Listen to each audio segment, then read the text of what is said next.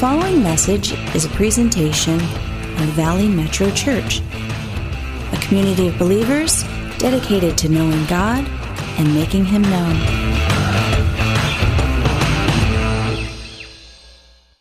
I can't help but think when I look at this room how many hopes and dreams and aspirations there are in the hearts of all of us.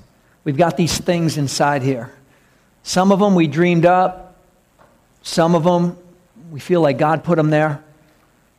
But there's a lot of things going on inside these hearts of ours, these kind of hopes or dreams or aspirations or what it might look like in the future or what we're aiming at, what we are walking towards, and, and some of these things. And, and I think the biggest competitor of these things going on in our heart is worry.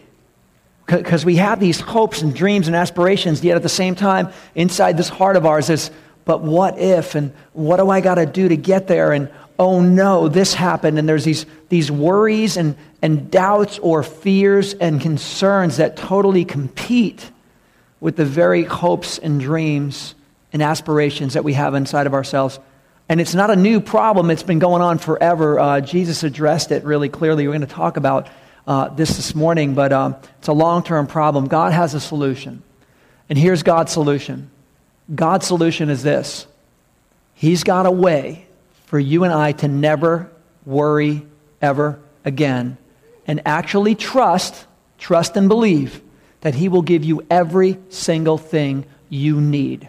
Now, I know that's a broad claim, but it's God's claim and you can stand on it because it's in His Word. He's got a way, amidst all your hopes and dreams and aspirations and things you're pursuing, that the worry, the doubt, the fear, the concern can be put at check and trusting God that He is going to supply all of your needs according to His glorious riches. Uh, a great scripture, Psalm 37 4, we have for up here. And we're going to be doing a series over the next few weeks about um, how God is going to give us what we need so that we don't have to worry because He's got a plan, He's got a formula, He's got a promise. And if we walk it out, we're going to see God's hand in a really uh, amazing way. But Psalm 37 4 says, Take delight in the Lord, and He will give you the desires of your heart. See, God knows what's going on in these cortisones of ours right here. He knows. He knows better than we do. And He's the one who can unlock them. But in the meantime, we get caught up with what about this? And oh no, things aren't happening. There's worries and doubts and fears that plague everyone from time to time, and they get in the way. And God looks at that worry, and He looks at that doubt, and He looks at that fear and says, You don't have to live like that anymore. You don't have to live under that load. God's got a lot to say about, about this. And since God is love, His motivation is love. God's motivation is always love His love for you, His love for me, His love for us. His motivation is love. And out of love, uh, in fact, Revelation 2 4 refers to Jesus as our first love. How many, would you, how many of you guys would agree that Jesus was your first love? Uh, he was mine. I'd say I wouldn't even know what love is if I didn't meet Jesus. I'll be honest with you. Had I not, not met Jesus, I would not know what love is. Real love, God's love, unconditional love. I wouldn't have known it had I not met Jesus. Jesus is the first love. The Bible says he loved us before we loved him. And 1 John 4 says that we love because he first loved us. So, what I would suggest that is in response to God's love, our motivation, our motivation should be simply to put God first because of his love for us. Because he sees all, knows all, and he loved us before we loved him our motivation out of love, in response to God's love, would be to put God first. And we're going to be doing this series about seeking God first and putting God first.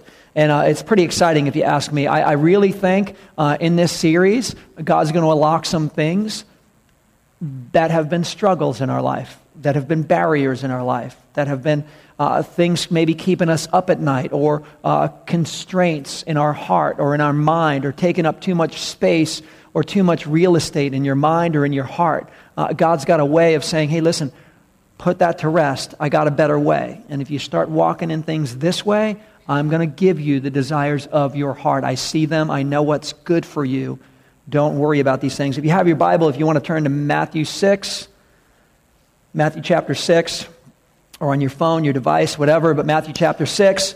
We're doing a God First series here. And um, some of you guys are familiar with this series, uh, excuse me, this passage. You've, you've heard it before, Jesus talking about worry.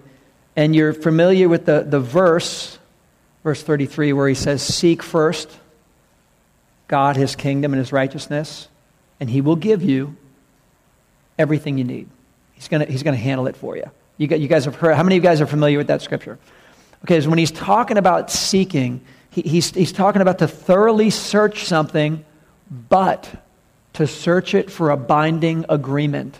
Not just to explore a topic or to wonder what this is about or go, that was interesting, that was intriguing. No, to search it out, to figure it out, to do the math, look at God's promises, see if it relates to you, see if it's in fact true. And if it does, end up with a binding agreement saying, God, if that's true, then I'm doing this. Because if this is true, you are doing that. And God, if I do this and you do that, you're going to work out the rest. And that's what's important about this, important about seeking God first. When we talk about seeking God, it's talking about seeking Him, searching diligently, but for the purpose of a binding agreement on the other side. Um, so let's jump into this passage, uh, 625. We're going to start there. Uh, Therefore, I tell you, do not worry about your life, what you will eat or drink or about your body, what you will wear. Is not life, is not life more than food and the body more than clothes? Look at the birds of the air. They do not sow or reap or store away in barns, and yet your heavenly Father feeds them. Are you not much more valuable than they are? Can any one of you, by worrying, add a single hour to your life? And why do you worry about your clothes? See how the flowers of the field grow? They do not labor or spin. Yet I tell you that not even Solomon in his highest splendor was dressed like one of these.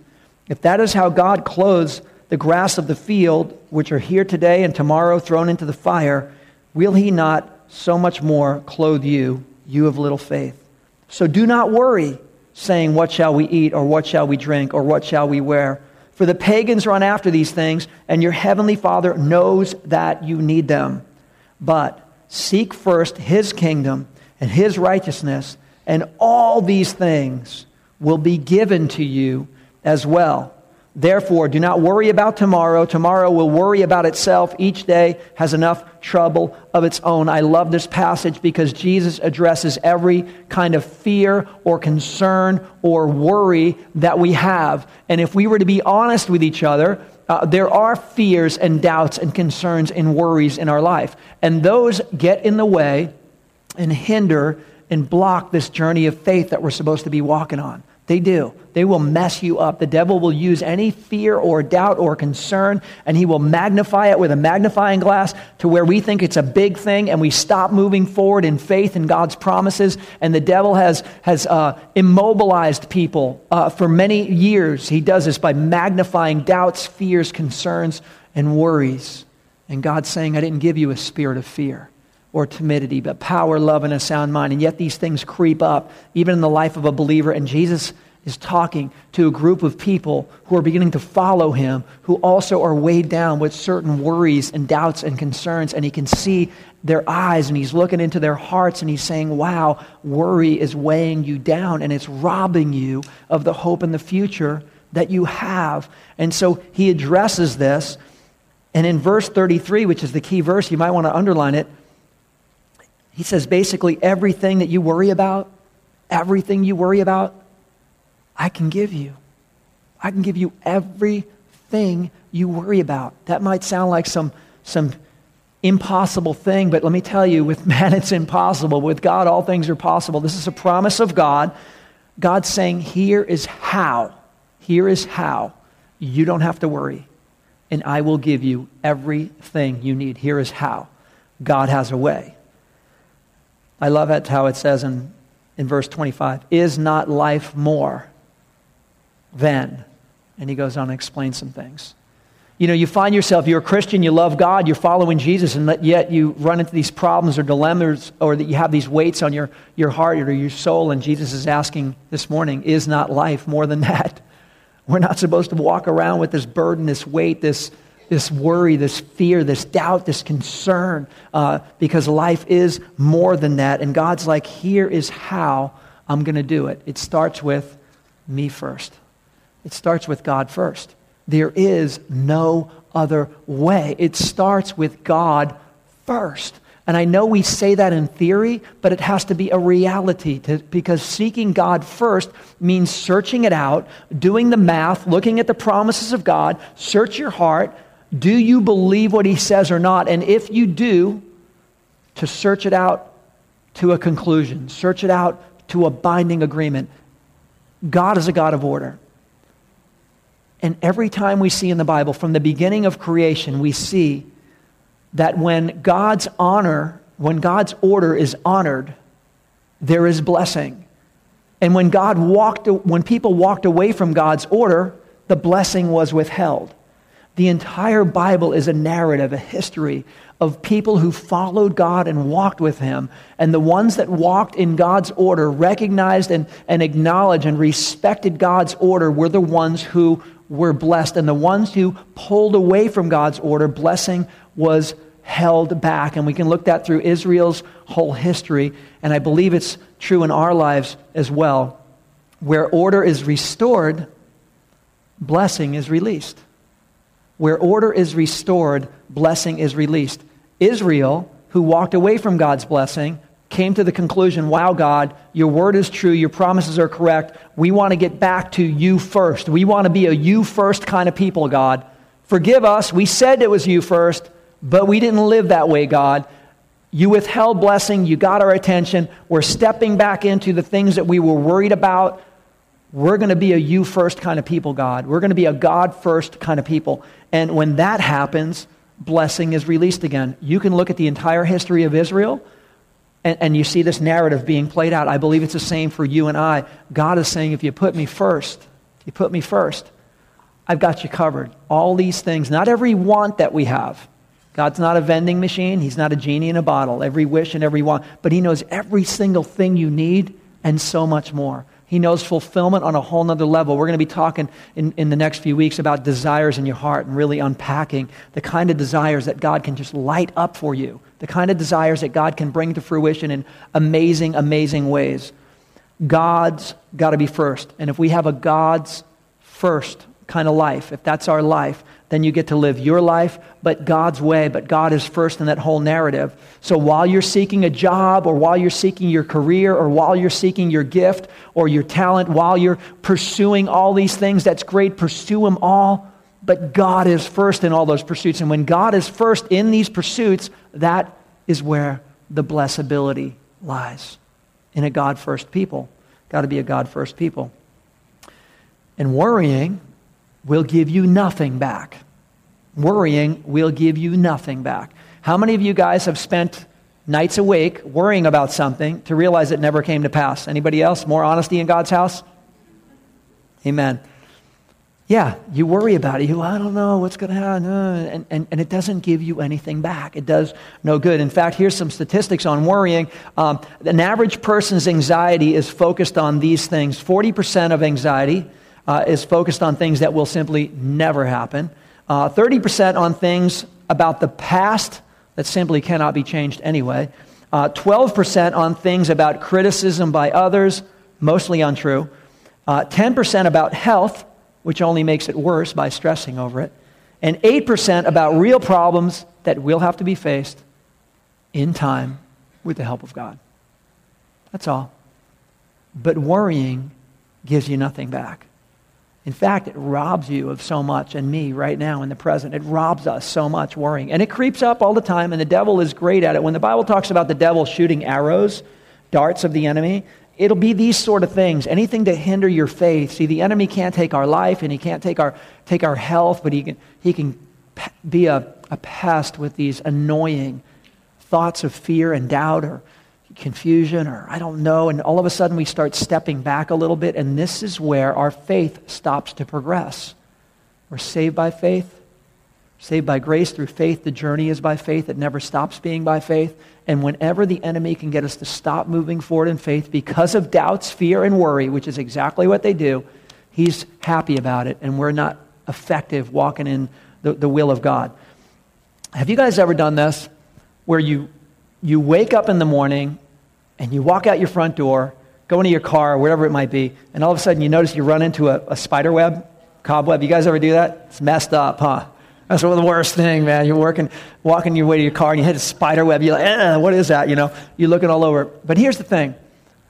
While that wasn't there last night when you came home, that spider web was not in that doorway. So while you were sleeping, having a nice peaceful rest, that spider was up all night long, laboring and toiling to build a web. In fact, somebody might have came down at midnight and knocked it down. But that spider is back there all night long, laboring, spinning, and toiling. Laboring, spinning, and toiling. And this passage is telling us, because we do the same as that spider sometimes.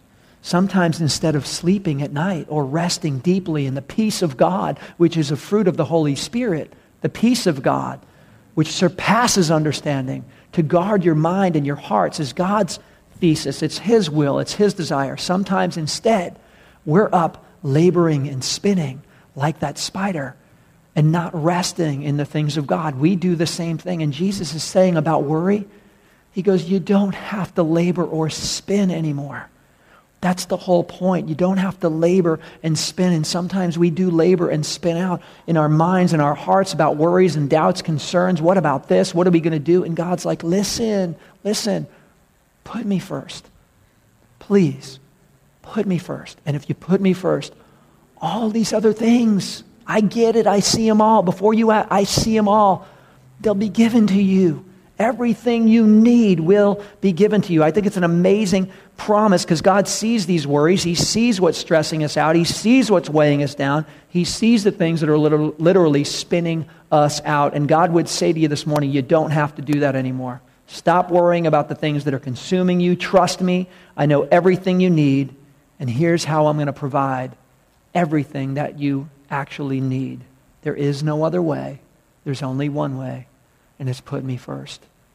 And I know we say that in theory, but to seek God as a conclusion and as an action point, that we actually live our lives in a way that God is first, changes everything. It changes everything. Because we go from a me first person, which is the way you were born. And if you don't know that, watch some little kids on the playground. we're all born me first people. And it takes a day where you say, I'm not anymore, I'm a God first person. And what happens sometimes is we're a God first person, and then we drift. And we go back to being a me first person. Oh, we're, we believe you, God. We believe you died on the cross, Jesus. I get it. I believe it. But we drifted back to be a me first person again. And in our lives, I know I have to do this, is go back to God and say, God, where am I being a me first person? And I got to put you back in that place that God simply deserves because that is where God is in reality. He's the name above every name. He sees every need we, will, uh, every need we have. And, and, and so the first point, if you're a note taker on, a, on, this, on this series, to understand how God's economy works and how he will provide for you and meet these deepest needs, desires, things that he's put in your heart is put God first, not in theory, not in general principle, but in reality in your life. Put God first. That's important. If you are a me first person, then at the end of the service today, there's going to be time we're going to do some business with God. And we're going to go before God and say, you know what? It's, it, it is time, God. It's time for me to not be first and you to be first. It is a single day of decision. It's a day of decision. It's not believing in God a little more and a little more, and I've kind of figured it out now. No, it's a day in history where you demote yourself and you make him Lord. And that's why Jesus said, uh, on that final day, when everyone stands before me, some people are going to say, Lord, Lord. He's going to say, I, I didn't know you. And the reason he's saying that is because Lord, Lord means you first, you first. And there's going to be people that are going to say, Oh, you first, you first, God. And he's going to say, I wasn't a me first in your life. I wasn't, it wasn't a God first in your life. That, that's not the way you lived. See, there's going to be me first people encountering Jesus and say, No, it was you first. And he's going to go, No, with all due respect, it actually wasn't. And that's what he's talking about on that day when they say, Lord, Lord.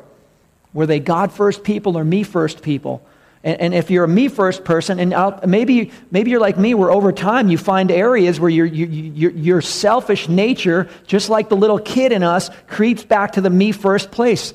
It's okay. Put it back in check again. It's called consecration. Put God where he belongs and us next. It happens to all of us, God. Guys, it happens to all of us where we think maybe we deserve or this or that, or we get a little lazy in our faith, and then the God first person starts to become a me first person. And we got to keep it in check all the time because everything is an outflow of a God first person. So that's important. Um, people that are me first people, one commentator wrote, people with me first faith, they ask, how can God make my life more comfortable? They want to use God for their purposes instead of being used for His purposes. God first believers know that they've been saved to serve and made for a mission. They're eager to receive a personal assignment and excited about the privilege of being used by God. So the question is what kind of believer are you? Are you a God first believer or a me first believer? Because to be honest with you, that's something you only know deep down inside right here. And I know the answer that we're supposed to have, but we only really know on the inside. Here's the deal if you are a God first believer, there is one inevitable conclusion that is required if you are a God first believer. And that's our second point this morning. That means I am second. That's what it means. I am second. If God is first, there's no room for both of us to be first. If God really is first, then I am second. But, but, if I'm a me first believer, we can say all we want, God is second. Does that make sense? If God is first, then I am second. And so that's something to come to terms with. I am second. Um, God is calling us to be second. In fact, we're doing, um, there's some great testimonies online about I am second, where they found some uh, great God stories and, and people acknowledging the fact that when I stopped and really made him first, God turned it all around for me. And so here at Metro, we are doing testimonies as well. Uh, teens and 20s, we're capturing testimonies, God stories of teens and 20s who have an encounter with God that changed them to say, I was first, but now God is first and I am second. And here's the result. It's, it's amazing. Bible says we overcome by the word of our testimony. Uh, so we want to keep sharing those I am second type stories. But I am second is a day in history. You don't just drift into that position. You don't just eventually, uh, you know, figure that out. It's, it's something where you go, I get it, God. You are the king and I am not. You are the Lord, I am not. You are first and I am not. I am second. And it's good to come to terms with that. If you guys believe that, would you say that with me this morning? I am second. Can you say it loud like you mean it? I am second. One more time. I am second. I am second. Feels a little weird, doesn't it? You know it does. It feels a little weird because that nature in us is, well, I got to do my thing. I got to chart my course here. I got to sail this ship. I got to be about my business. The Spirit of God is saying, remember, you are second. If you trust in me, if you seek me first, I'm going to pave a way for you. It's almost like an icebreaker. They use these icebreaker ships that can just go ripping through the ice and they carve away and other boats can follow through. They just bust through everything. God's like, if you put me first, I'm going to bust through stuff you can't get through. That's God's nature. It's His love. It's His way. I am second. Another thing we think about is uh, when we look at the Ten Commandments, uh, the Ten Commandments were presented by God to his people as ways to follow him. When you look at the Ten Commandments, and I believe we have a graphic up here uh, or coming, Ten Commandments is this God's got the Ten Commandments written on tablets.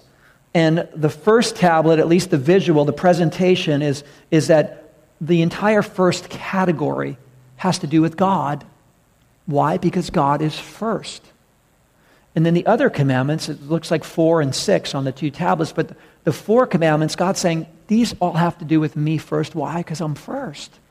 And the others have to do with others, has to do with you guys, have to do with people. But if you don't get the first ones down, you won't be able to engage people or interact with people in a God honoring way. You can't do it alone. You got to start with me first. And so, if God is first, we even see that in the, in the Ten Commandments that God is first, and the rest are um, the rest are for others, but the very first commandment, the very first commandment is I'm the Lord your God. You can have no others. Why? Because God is first. There's no room for others. Now, when we think of other gods, a lot of times we think of what? Like, uh, like Buddha or some kind of thing? But like, no, not necessarily. When we think of other gods, other gods are anything in our lives that you and I have elevated to an elevated position. It could be, it could be your dream, your hope, or your vision. We'll talk more about desires in, in, in a couple weeks about where they're at to check ourselves and to see where they fit in God's economy and His blessability. But the point is this there are things that we've raised up over time and they become small g-o-d-s gods they become they're not god almighty but we're raising them up and they're in the mix somewhere and god's like no i'm the only no other gods no other small g-o-d-s gods they have to go. In Israel's history, they had the temple where worship occurred, and God was being worshiped in there, but in times when evil would take over and was manifesting among the people, they would start building some shrines and Ashtoreth poles and these other things where it wasn't the big thing in the temple. Oh, but they were popping up on the mountaintops. And God's like, no. And in times of revival, we said with God's order, when, when, when God's order was restored, blessing was released. And when God's order was defied, blessing was withheld. In these times, God withheld his blessing.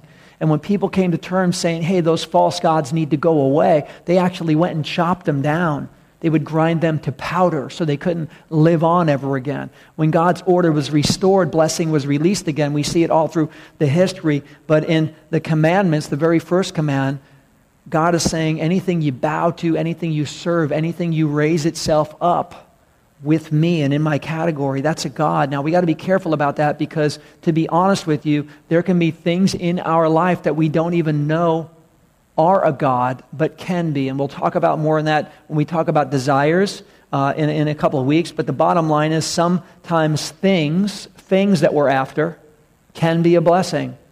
But things can also be a curse. Uh, pursuits in our life, pursuits, which sound good in theory, could be a blessing, but could be a curse.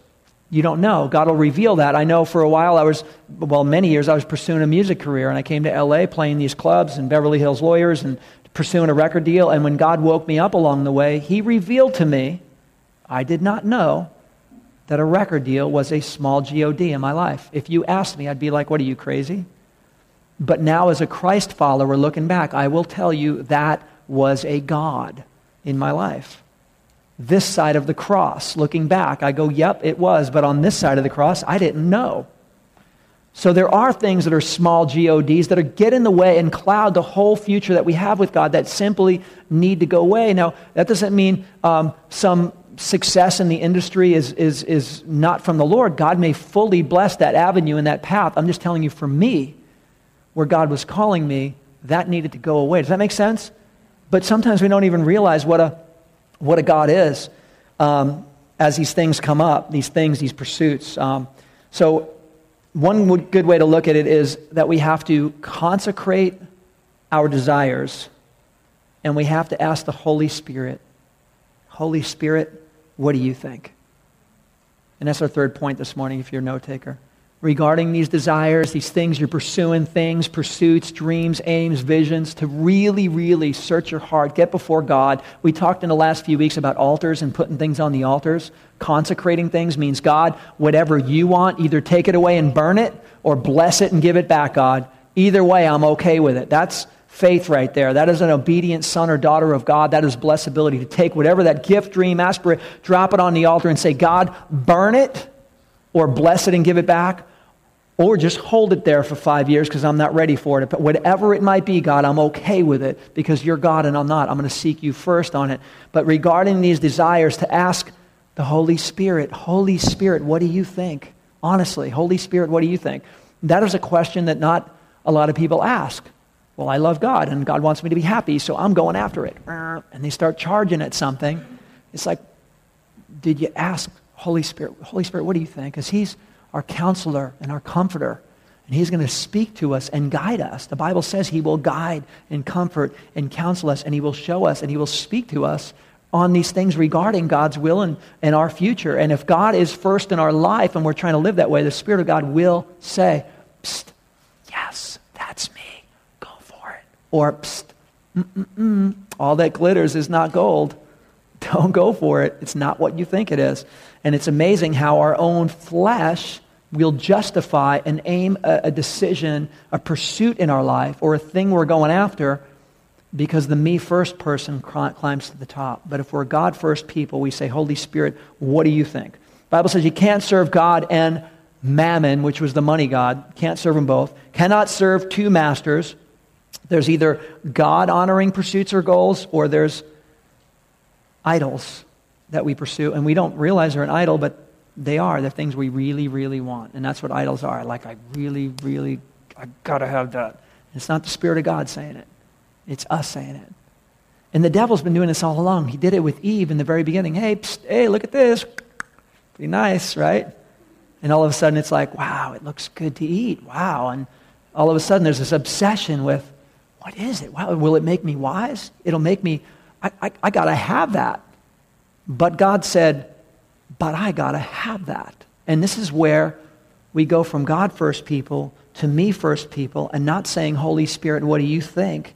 because these things just rise up like an idol, and the, and the devil magnifies these things and say, Look how shiny it is.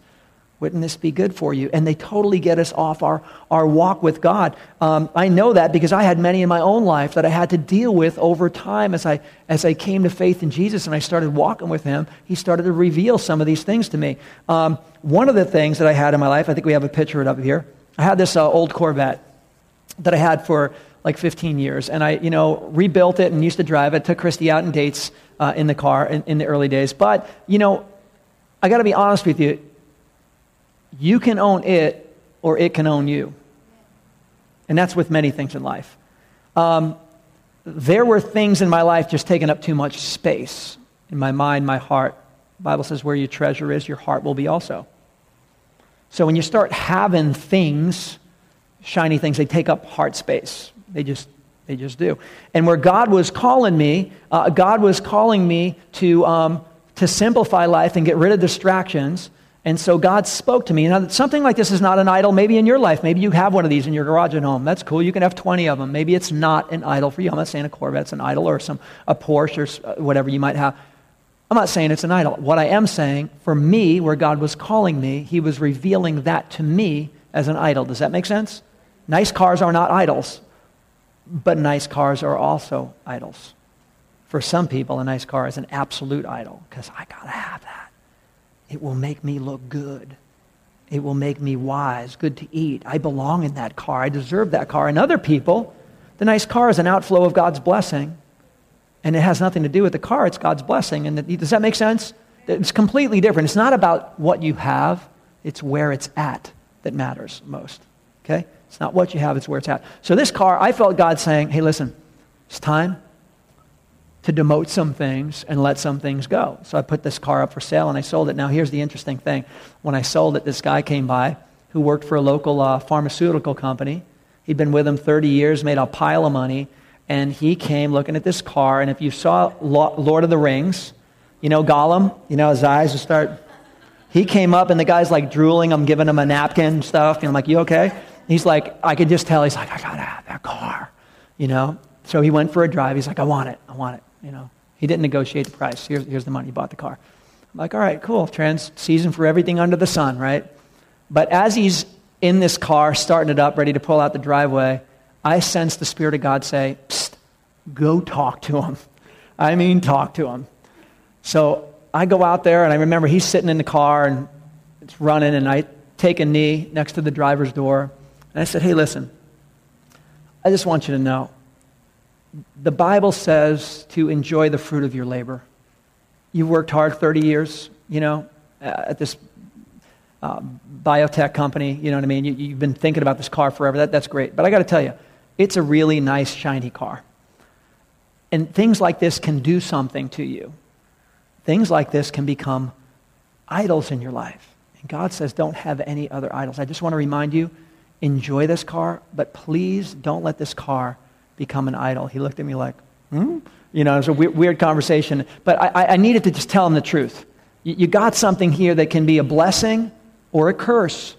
It's really up to you and God what, where that's going to fit. It's up to you.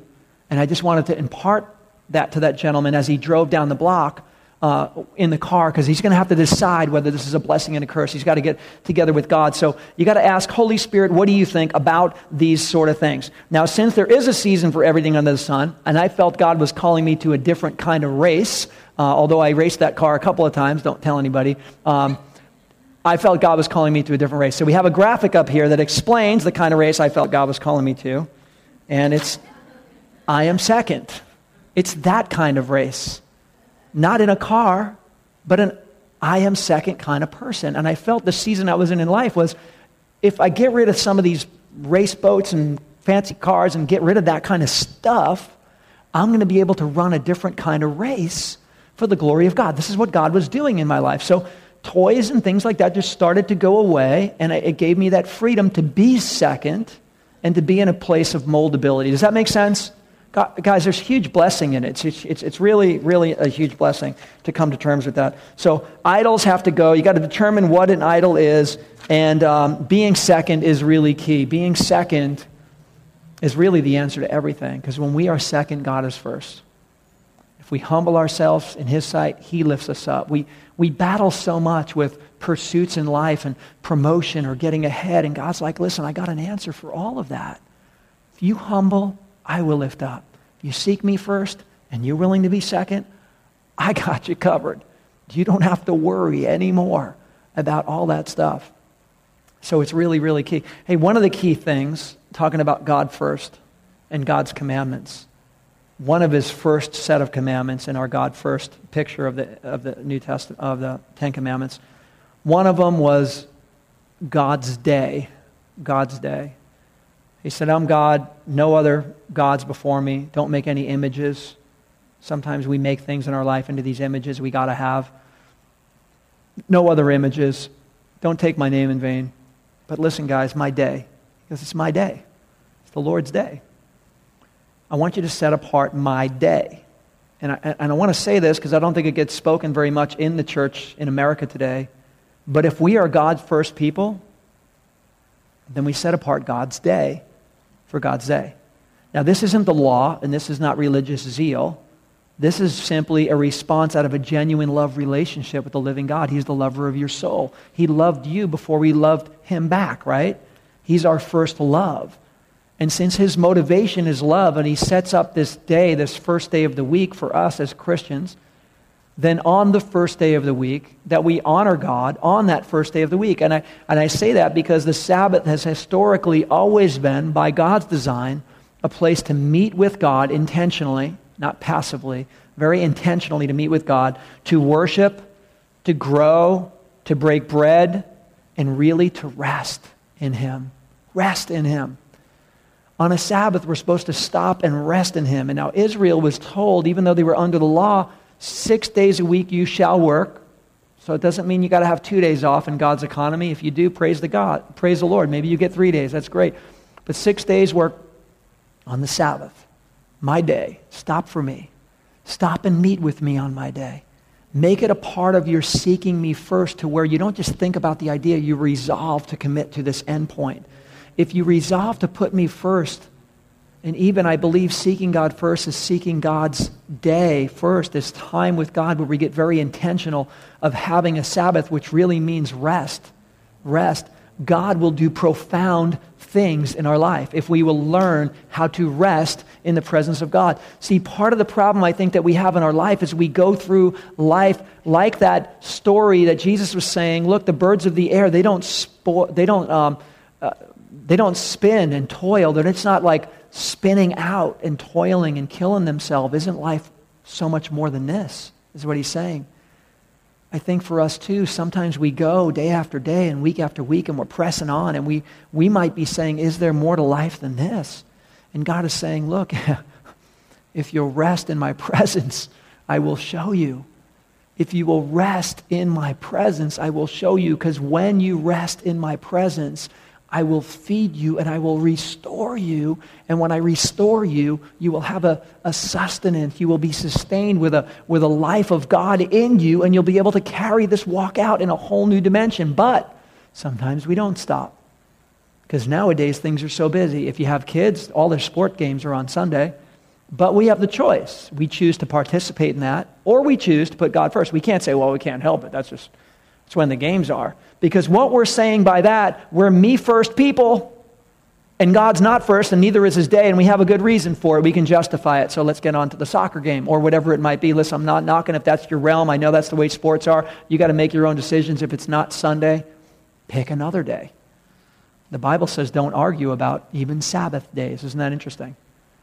That the church, uh, the, the Jewish people always met on Saturday, but since Jesus rose on a Sunday, the early church in the book of Acts, and we've got recorded history for 2,000 years where the Christ followers always met on Sunday, the first day of the week, to break bread, fellowship, prayer, and the apostles' teaching. Always, it was a time to grow, be fed, and rest in the Lord and get sustained and empowered for what God was about to do in, in your life. And uh, if you're missing the discipline of the Sabbath in your life, if you're missing it, I want to encourage you today to put it back in. Stitch it back into the fabric of your week. Put it back into your life. Stitch it in there. Don't, don't go, whatever, I'm not under the law. Listen, this principle, Jesus said, this is Jesus saying, man wasn't made for Sabbath. The Sabbath was made for you. And if God made something for you and you don't take it, then we're only robbing ourselves. Because on the Sabbath, we are fed, we are sustained, and we are renewed. And that's the point of a Sabbath. So figure out how you're going to set up your Sabbath. Figure out how you're going to set it up. I know what we try to do is like Sunday afternoon, we go home, we, we'll take a nap, we'll start, we'll do some things, maybe worship with the kids at night, we'll do our family night with the kids. We'll, we'll try to regroup and get our Sabbath in as a God centered environment where we, can, where we can get a reboot and a restart with some rest in there.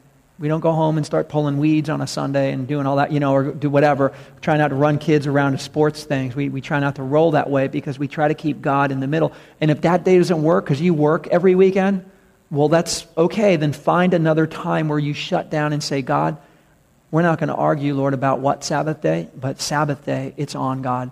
Me and you. We're going to have a time where I can rest in your presence. And in that, if you really are God first, I'm going to give you that day where I can stop and meet with you and rest in you and be fed and, and be sustained. And so much of life comes out of rest because we live in a culture where we think we don't need to rest. Just get some sleep and have a good cup of coffee and just go. Just go. And God's like, no, you were made to rest. You were supposed to rest. If you rest with me, I'll sustain you and give you a life that, that you know not of. I believe it's so, so important. So if you're a note taker, the fourth point is to put God first on the first day of the week. And if you can't do the first day of the week, well, then you find what works for you, and that's between you and God, because we don't argue about Sabbath days, but you find a day because you weren't made for the Sabbath, but it was made for you. And if you're not taking God's resource that was made for you, you might be missing out. You might be running a little lean. You might be running on fumes, and you wonder why. Maybe because spiritually you're not getting the rest you were designed to have. You're not getting restored the way you're supposed to be restored. You know, um, during World War II, um, all of the big companies in America had to stop what their normal production was, and they had to switch gears for the war effort. The, the big war effort. Women were working everywhere in factories, kids were even working, and all the guys were off to war, and all the factories are, you do Ford, Chevy, Dodge, Chrysler, they're all building like tanks or whatever they're doing. Everyone switched gears. Well, there was a large boat manufacturer in America and they said, Listen, we are in demand. We need boats. We need lots of them. You guys are working nonstop. We need seven days a week production. We got to get this production going, and we are behind seven days a week. So, this factory, these people are building these boats seven days a week, and they are burning out on, on a pace that you couldn't even imagine. And finally, the owner of the company went to the government and said, Listen, please, our people, they need a Sabbath, they need rest and I know you need more boats, and I know this doesn't make sense, but please let us try. Let us have Sunday off. Let us shut down the plant for one day, and we promise you, you'll be happy with the production. And sure enough, reluctantly, the government said, okay. and they shut down on Sundays so that people could get, simply get renewed and rest and refreshed as designed. And not only did the morale on the job go through the roof, but production blew away anything they'd ever done in seven days. And the moral of the story is this if you will stop and rest with the Lord in His presence, in the presence of the living God on a Sabbath, you will find what you can get done in six days will be far greater than anything you'll ever get done in seven days. That's God's economy. God's economy is not the world's economy. The world's economy is seven days of work equals seven days of production. No, God's economy is six days of work plus resting in me, getting renewed in the Spirit, supersedes anything you're going to do in the natural. Does that make sense? That's God's economy, guys. So, um, on that note, we're going to wrap up in prayer if the worship team could come up. But I just want to encourage you guys the answer to everything, it's seeking God first. The answer to everything is putting God first. Because when you put God first, your problems become His problems. But if we're me first people, our problems are our problems because we put God second. So I would encourage in your heart that you walk out of here saying, God, you know what? I may have taken back my place to first. But today I want to make an intentional effort of putting you first. But I also want to make an intentional effort of saying, I am second, and I mean it. And that's not something that most people do in their life. Oswald Chambers says, the way he terms it in his devotional, is the day that you've had your funeral. People are like, What do you mean, had your funeral? I don't have my funeral until whatever the date is on my tombstone. He goes, No, no, no. Don't wait till then. Do it now. Say, I am no longer mine. I've been bought with a price. The life I now live, I live by faith in the Son of God who died and gave himself for me. I'm second. I'm second as of now. To have a date in history where you say, That's it, I'm second. And God, you are first.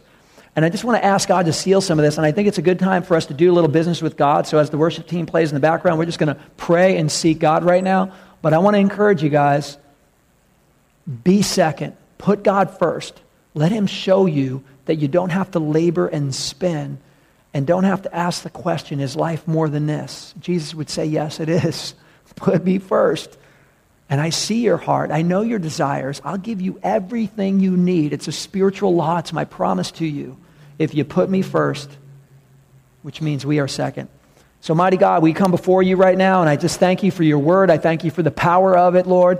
I just pray this morning, Lord, that you would show us, Lord, how to um, stay in a place, God, um, that is humble, that, that would be a place, God, where we acknowledge you as first, God. We acknowledge you as first and foremost, as King, as Lord. Um, and, and, Lord, I just want to pray, Lord, for, for um, all of us this morning. I want to pray for any who have not had a single day in history where they can say, I clearly, on that day on the calendar, I made you first in my life. And Lord, you're calling some to that right now, right here today. Literally to say God is first. I never, uh, it's a good idea and I like the idea, but I never really did it. Today I'm doing it. It's on. We're living in times where we can't kid around with this stuff anymore. We're living in days where we got to be about what you're about, God. So if God's stirring your heart, I want to encourage you to get ready to act on that. And Lord, I also just pray for those of us who already said you were first, but in reality, we've pushed you down the ladder a little bit and we jumped right into the pilot seat again. And if we're not careful, that can happen every other month or so. It just keeps creeping back up, that nature. Lord, we want to make a declaration today that you are first and we are second. If that's your declaration this morning, would you stand? Stand with me and just uh, ask God to, to, to seal a new level of kingdom commitment today to Him and His ways and His order. just put your hands up before the Lord and say, God, I just uh, I bring myself, God. I, I just have me to bring. But Lord, I, I come with myself. And I want to say, forgive me for being first, God. Forgive me for seeking me first, my ways, my stuff, being about my business. Forgive me, God, for violating your order.